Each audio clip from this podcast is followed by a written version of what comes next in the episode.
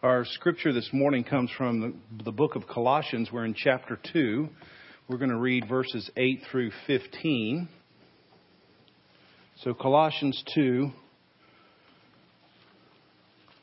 beginning with verse 8 and then going through verse 15. And I also want to look at Romans 6. So, if you just, from Colossians, take a left a few books, you'll land on Romans chapter 6, verse 5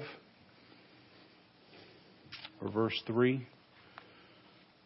Colossians 2, Romans 6. Let's stand together as we read God's Word. Colossians chapter 2, beginning with verse 8. See to it that no one takes you captive by philosophy and empty deceit, according to human tradition, according to the elemental spirits of the world, and not according to Christ. For in him the whole fullness of deity dwells bodily, and you have been filled in him, who is the head and all rule and authority. In him also you were circumcised with a circumcision made without hands, by putting off the body of the flesh by the circumcision of Christ, having been buried with him in baptism, in which you were also raised with him through faith in the powerful working of God who raised him from the dead. And you, who were dead in your trespasses and the uncircumcision of your flesh, God made alive together with him, having forgiven us tres- all of our trespasses by canceling the record of debt that stood against us with its legal demands. This he set aside, nailing it to the cross. He disarmed the rulers and authorities and put them to open shame by triumphing over them in him. Romans chapter 6 beginning with verse 3.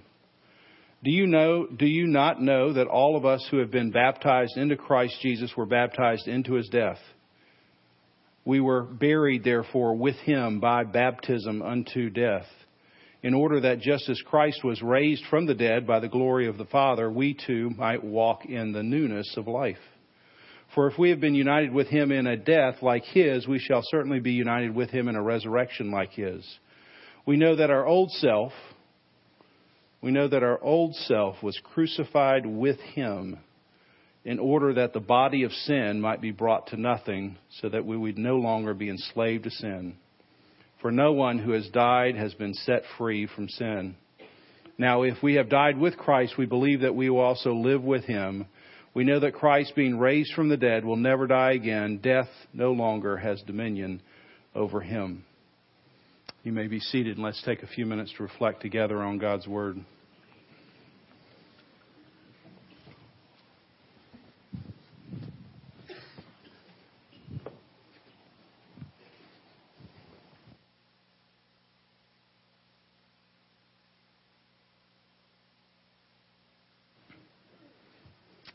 Okay, so it's been a few weeks since we've studied Colossians, so I want to review before we move forward to try to sort of uh, reestablish what we, we've known in the fall as we uh, get through the rest of the book in the winter and the spring. Coloss- Colossae is a suburb city. It's a suburb city outside the great city of Ephesus. Ephesus was the crown jewel of the Roman Empire. It, it sat on the edge of the Aegean Sea. And so as it sat on the edge of the Aegean Sea, all the, the, the trade moved east to west or west to east, through uh, Ephesus.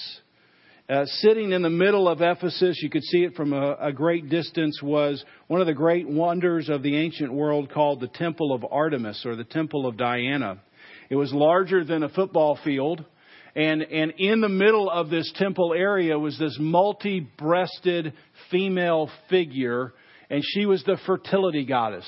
So if you needed anything, that, that you needed something to grow, whether you needed a, a child, you needed crops, you needed finances, you needed any kind of growth in your life, you'd go to this temple, you'd make particular sacrifices, and then apparently that was supposed to come true. So we have the temple, this thing that's larger than a football field. It's sitting there. It's huge. It's circling the edges of the temple were tourist shops and prostitutes, everybody trying to make a sale. And Ephesus was a spiritually dark place. It was full of crystals and idol worship, secret sayings, magic spells, sexual perversion, and greed. And as you might imagine, it being the leading city, what, what started in Ephesus never stayed in Ephesus. It always spilled out into the suburb cities. One of those was Colossae. And we know from Acts chapter 19 that Paul went on one of his missionary journeys and he stopped in Ephesus. And while he was there, he's in this public hall and he taught the Bible. He had basically a Bible 101 class for two years with the Apostle Paul. Imagine being able to sit in that class. So every day for two years, he sits in this public forum and he preaches the gospel. And people are transformed. They're, they're called out of darkness and into the light of Christ. And one of the practical challenges Paul faced with this new group of converts, this, this group that was going to form this church plant, one of his practical, practical um, difficulties was what we call syncretism meaning I'm, I'm, coming out of the dark and I'm going into the light. I've practiced these mystical beliefs and now I see Christ and I want to move towards Christ. But one of the practical problems they had was, well, but I still want to hold on to my old beliefs. And what I want to do is take some of these old beliefs and, and in a syncretistic way, we, I want to merge these two things now into a, a third thing. I've got some of my mystical beliefs, I've got Jesus, and now I'm really moving forward. And Paul was trying to say, hey, once you have the fullness of Jesus Christ, you don't need anything else. But it's very difficult for them to let go of their old beliefs. And I think we can all be sympathetic with that. That when you come to Christ, it is hard to let go of things, especially if your whole culture, if your whole family history has been steeped in one way of believing. I'll never forget uh, in the 1980s. Uh, unfortunately, many of you have missed the 1980s. I can see by your age, but I was uh, in my 20s in the 1980s, and I, I won't forget uh, President Ronald Reagan and his wife Nancy, who were members of a Presbyterian church in California when the newspapers broke that Nancy consulted an astrologer in order to plan the president's schedule. So here's this person who was involved in a Presbyterian church in California, member of a Presbyterian church in California, now bringing an astrologer to the White House. And the chief of staff at that point said this the, astro- the astrologer set the time for summit meetings, presidential debates, Reagan's cancer surgery, State of the Union addresses, and much more. Without an okay from the astrologer, Air Force One didn't take off. So I think we can be sympathetic that it's hard if you have a certain kind of belief, if you're holding on to something, that when you get called out of that, it, it's, it's hopefully going to be left behind, but it's difficult. It's difficult to leave some of that behind when you, when you have certain belief systems. And Paul's way of combating that is this prayer, part of this prayer that I read for our prayer time this morning. This comes from Ephesians chapter, three, uh, chapter 3. This is what he says I pray that you have power. Again, he's speaking into this congregation that are full of this occult, mystical, astrology, idol worship. I'm praying that you would have power so he's directly going against this power at this temple. And I'm hoping that you have a different kind of power to grasp how wide and long and high and deep is the love of Christ. And that you might be filled to the measure of all the fullness of God. So what Paul is doing, he's saying, I understand you have competitors in your heart. You and I have competitors to God in our heart. And he's trying to say, if you would just expand your understanding of the love of Christ, the knowledge of God, then, then that, that tidal wave into your soul is going to eradicate all the other competitors. So he's really trying to just fill them up with the Lord, knowing that once you're full of the Lord, then the things that you were holding on to this into onto in this world begin to loosen their grip. During Paul's two year Bible study, a young man named Epaphras was transformed by the power of the gospel, by, by the power of Paul's preaching. And Epaphras says, Hey, I've been transformed. I'd like my family to know what, I've, what I just discovered. And he is from a little town outside of Ephesus called Colossae. And so he goes back and he's the first evangelist. He's the, the church planter that comes back and, and introduces his little town to the gospel. And apparently, the practical challenges of this religious syncretism spilled out of Ephesus and into Colossae as well. And you get a sense of it here in chapter 2. Look at uh, chapter 2, verse 6. Paul's saying, Therefore, you've received Christ. See, you've been, you've been, you've, you've gotten Christ, so walk in Him. He's your, He's your new foundation. And, and do everything according to Christ. You, you have a new foundation. You need to move in a different direction. Verse 8, don't be taken captive by empty philosophy, philosophies or mystical practices like astrology. See, Paul's concern is he knew religious counterfeits would come into the church and try to take people captive like slave traders would that they would come into the church and they would try to take you captive. And the way that a religious counterfeit started by taking you captive was usually it had a two pronged approach. It either said, or maybe both, that Jesus wasn't supreme, so you needed something else plus Jesus, or he wasn't sufficient. Jesus isn't supreme, or Jesus isn't sufficient. And once you realize that Jesus isn't supreme or he isn't sufficient, then you can look around for something else and you get this religious counterfeit. And that's what Paul is battling against. He's trying to say, no, Jesus is supreme and Jesus is sufficient.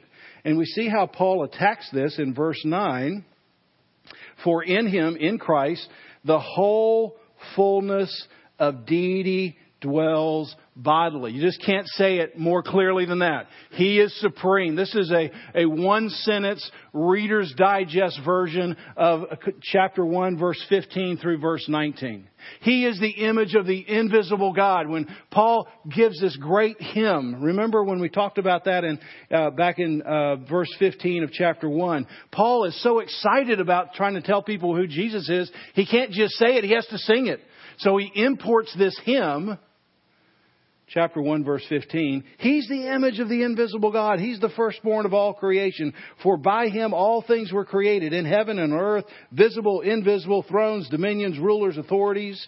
All things were created through Him and for Him. He is before all things. He is, He holds all things together. He's the head of the body of the church. He's the beginning, the firstborn of the dead, and everything He might be preeminent. He's just singing this out.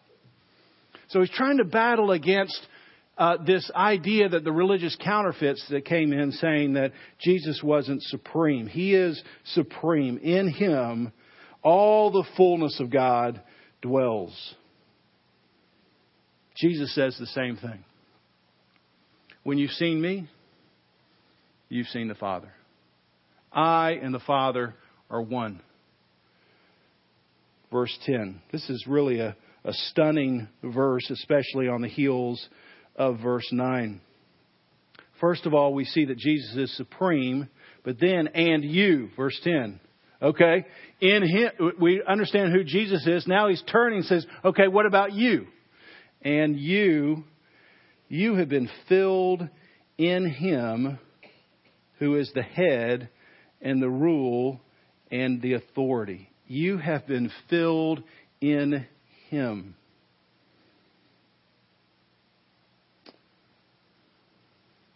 If you've trusted in Jesus, you're full of His fullness. He's not only supreme, He's sufficient. If you understand who Jesus is, all the other things that you would want to hold on to fade away. Now, Jesus, as, as the God man, He alone can uniquely hold all the fullness of God, and, and you and I can't hold all the fullness of God. But Paul wants the, the congregation in Colossae, he wants them to expand their understanding of who God is. He wants them to have a, a bigger capacity to understand who God is. He wants them to understand how wide and long and high and deep is the love of Christ. And, and this reality is, would be difficult to illustrate.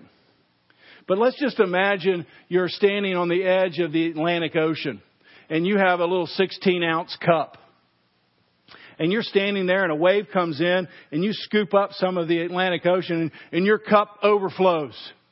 And you could say, My cup is full of the Atlantic Ocean.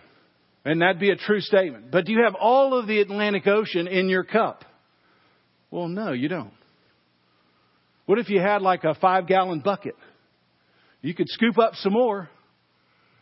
But would it make any difference in the, what you'd see in the Atlantic Ocean? Well, no. You'd still be full and you'd have more capacity, but there's so much more to know.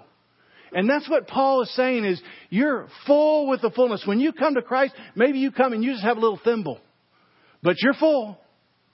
But he's saying don't stay there. You get a bigger cup. Get a tanker. Get, get, get something as big as you possibly can because God's fullness continues to fill up your life. And He wants you to expand your capacity to absorb Him. And that begins now and continues through eternity. It's not something that starts at your death, it's something that begins when you accept and trust in Christ. So, from the Chronicles of Narnia movie, the first one, there's a song, and if you're familiar with the movie, you probably would know the tune. The name of the song, or the title of the song, is Can't Take It In. And one of the lines in the song, Empty my heart. I've got to make room for this feeling. It's so much bigger than me. See, see, when you meet Christ, you have a heart that wants these other things. And the song is saying, you've got to empty that out because something so much greater is coming. And you got to empty that out because it's so much greater. It's so much bigger than you. And Paul's trying to say something that's coming is so much bigger. Please open up your heart and soul for uh, expanded capacity to know who Christ is. Well, that's just our review. That's just our foundation. And we could stop here and talk about that for a long time, but I want to move on to what I want to get to in these uh, chapter 2, verse 11 through 15 as we move forward, Paul's basically trying to answer this question What has happened in our lives that we get to experience the fullness of Christ? He's telling us we've been filled, but then he's going to go back and say, Let me show you how you've been filled.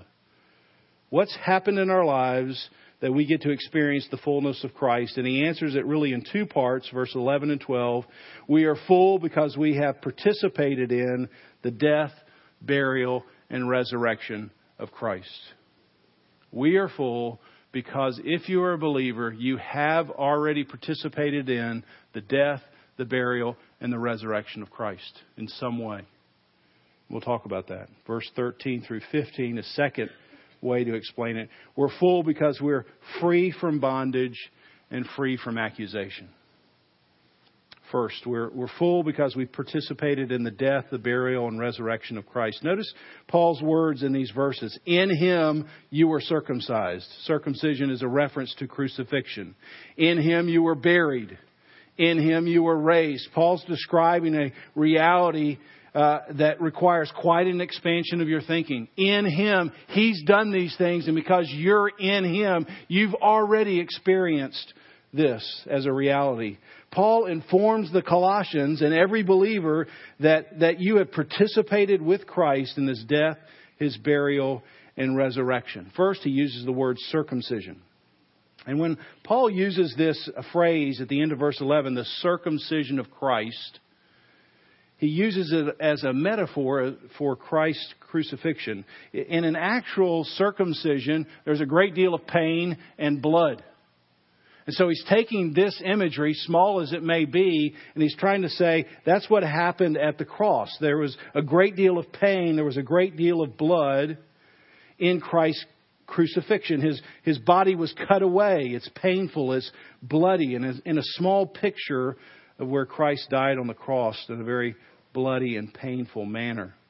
And then notice at the beginning of verse 11, he says, In him you were circumcised. And when he says you were circumcised, he qualifies what he means your body of flesh. Verse 11. Meaning, at Christ's crucifixion, our old sin dominated self was cut away. At Christ's crucifixion, our sin dominated self, our self centered way of thinking, was cut away. And it's important to notice it's not by human hands. He's trying to make it very clear that, that faith in Christ is what's needed to obtain salvation. It, it can't be accomplished by any human effort. You don't need anything else other than Jesus.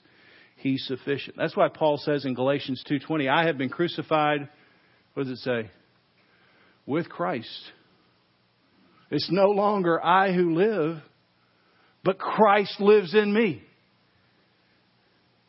Second, there's a baptism and burial. There, there's wide disagreement on exactly what Paul is referencing here with this word baptism, but I think he's not using it in reference to what we think is water baptism. I think he's using it as a word that means to be engulfed by or to be immersed in. And so what he's trying to say is that Jesus' body was cut away on the cross and he was completely engulfed in this tomb at his burial. It's a, it's a way to say that Jesus was completely dead. Everything that got paid for completely died. It's in the tomb. On the cross, Jesus took away all my sin. And in his death, once and for all, he put my sin to death, and I was buried with him. So if you're in Christ in a very real way, you've been, your old self has been cut away. It's been completely buried. It's dead. It does not have any more power over you. And finally, verse 12, we've been resurrected. The power of the work of God, which raised Jesus from the dead, is raising you from the dead in a brand new way. It's incredible. If anyone is in Christ, Paul says in, in 2 Corinthians 5.17, what? He is a, he's a new creation. See, on the cross, you participated in the death of Christ, meaning your old sin dominated self died. It was really buried. It's dead. And because of faith in Christ, the power that raised Jesus from the dead is now in and working in you, and you're a brand new person. You're a brand new creation in Christ. We don't have time to review it, but I think Paul's saying the exact same thing in Romans chapter 6, and you can go back and look at that. Let's try to circle back around to this idea of fullness after we just think about the death, the burial, and the resurrection of Christ. If you've trusted in Christ, then in some important way, you've died, your, your sin's been buried, and you've been resurrected. You're, you're a new person, you're a new creation. It's already occurred. And because of that reality, sin no longer has its dominion over you. You now have a power because of Christ, because of the Holy Spirit, to fight against sin that you didn't have before. It doesn't have to have dominion. Because sin no longer has dominion, you and I are are not perfect, but we can truly begin to live a rich and full resurrected life. Last Monday morning, Liz Hunter passed away from this world into the next, and we were here celebrating, remembering, mourning, weeping her death on Thursday. Many of the Hunters and family friends are here. But, but her eternal life didn't start on Monday morning. That's not when it began. See, see, her life started at the cross when in him her old self was cut away. It was buried, and because of her faith, she already experienced a resurrection. And if you were here for a funeral, you understood. She had a new life. She had a new power. She had a new influence on people that was already beginning to have its work. And so when she died and passed away on Monday, what she got was she went from some sort of capacity like this to an incredible capacity. She didn't begin eternal life there there. She began it at the cross. When you go from this world and the next, you just get much bigger capacity. And see what? No matter how much you extend your capacity, God is bigger yet. And it starts now. and continues through eternity.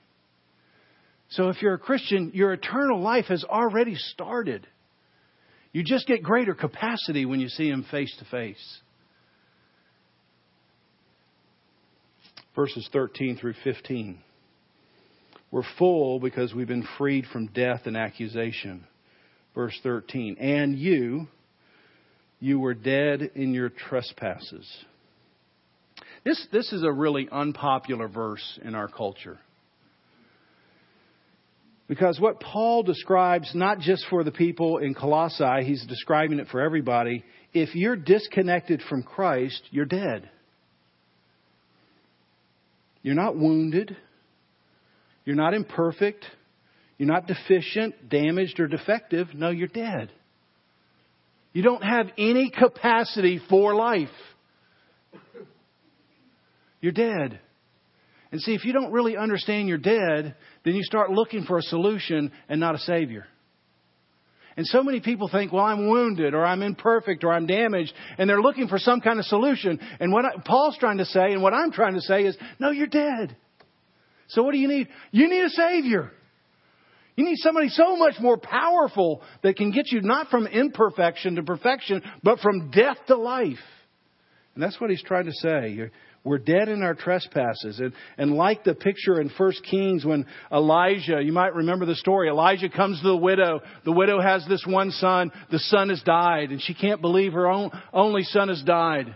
And she comes to the prophet Elijah and says, Anything you can do.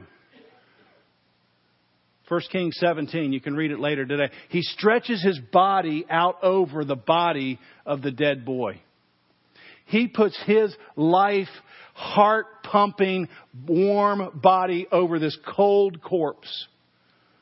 And what happens? That boy's heart starts to beat. That's a great picture of meeting Christ. God stretches his body over your cold, my cold heart. And then my heart begins to beat because of his heart. And because of that, then my heart beats for the things that his heart beats for. And I let go of the old mystical and I began to live for Christ. I was dead.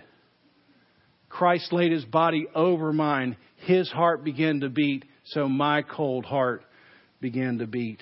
Verse 14, he canceled he canceled your record of debt. This is incredible. You ever seen the um, the debt clock? You know what I'm talking about?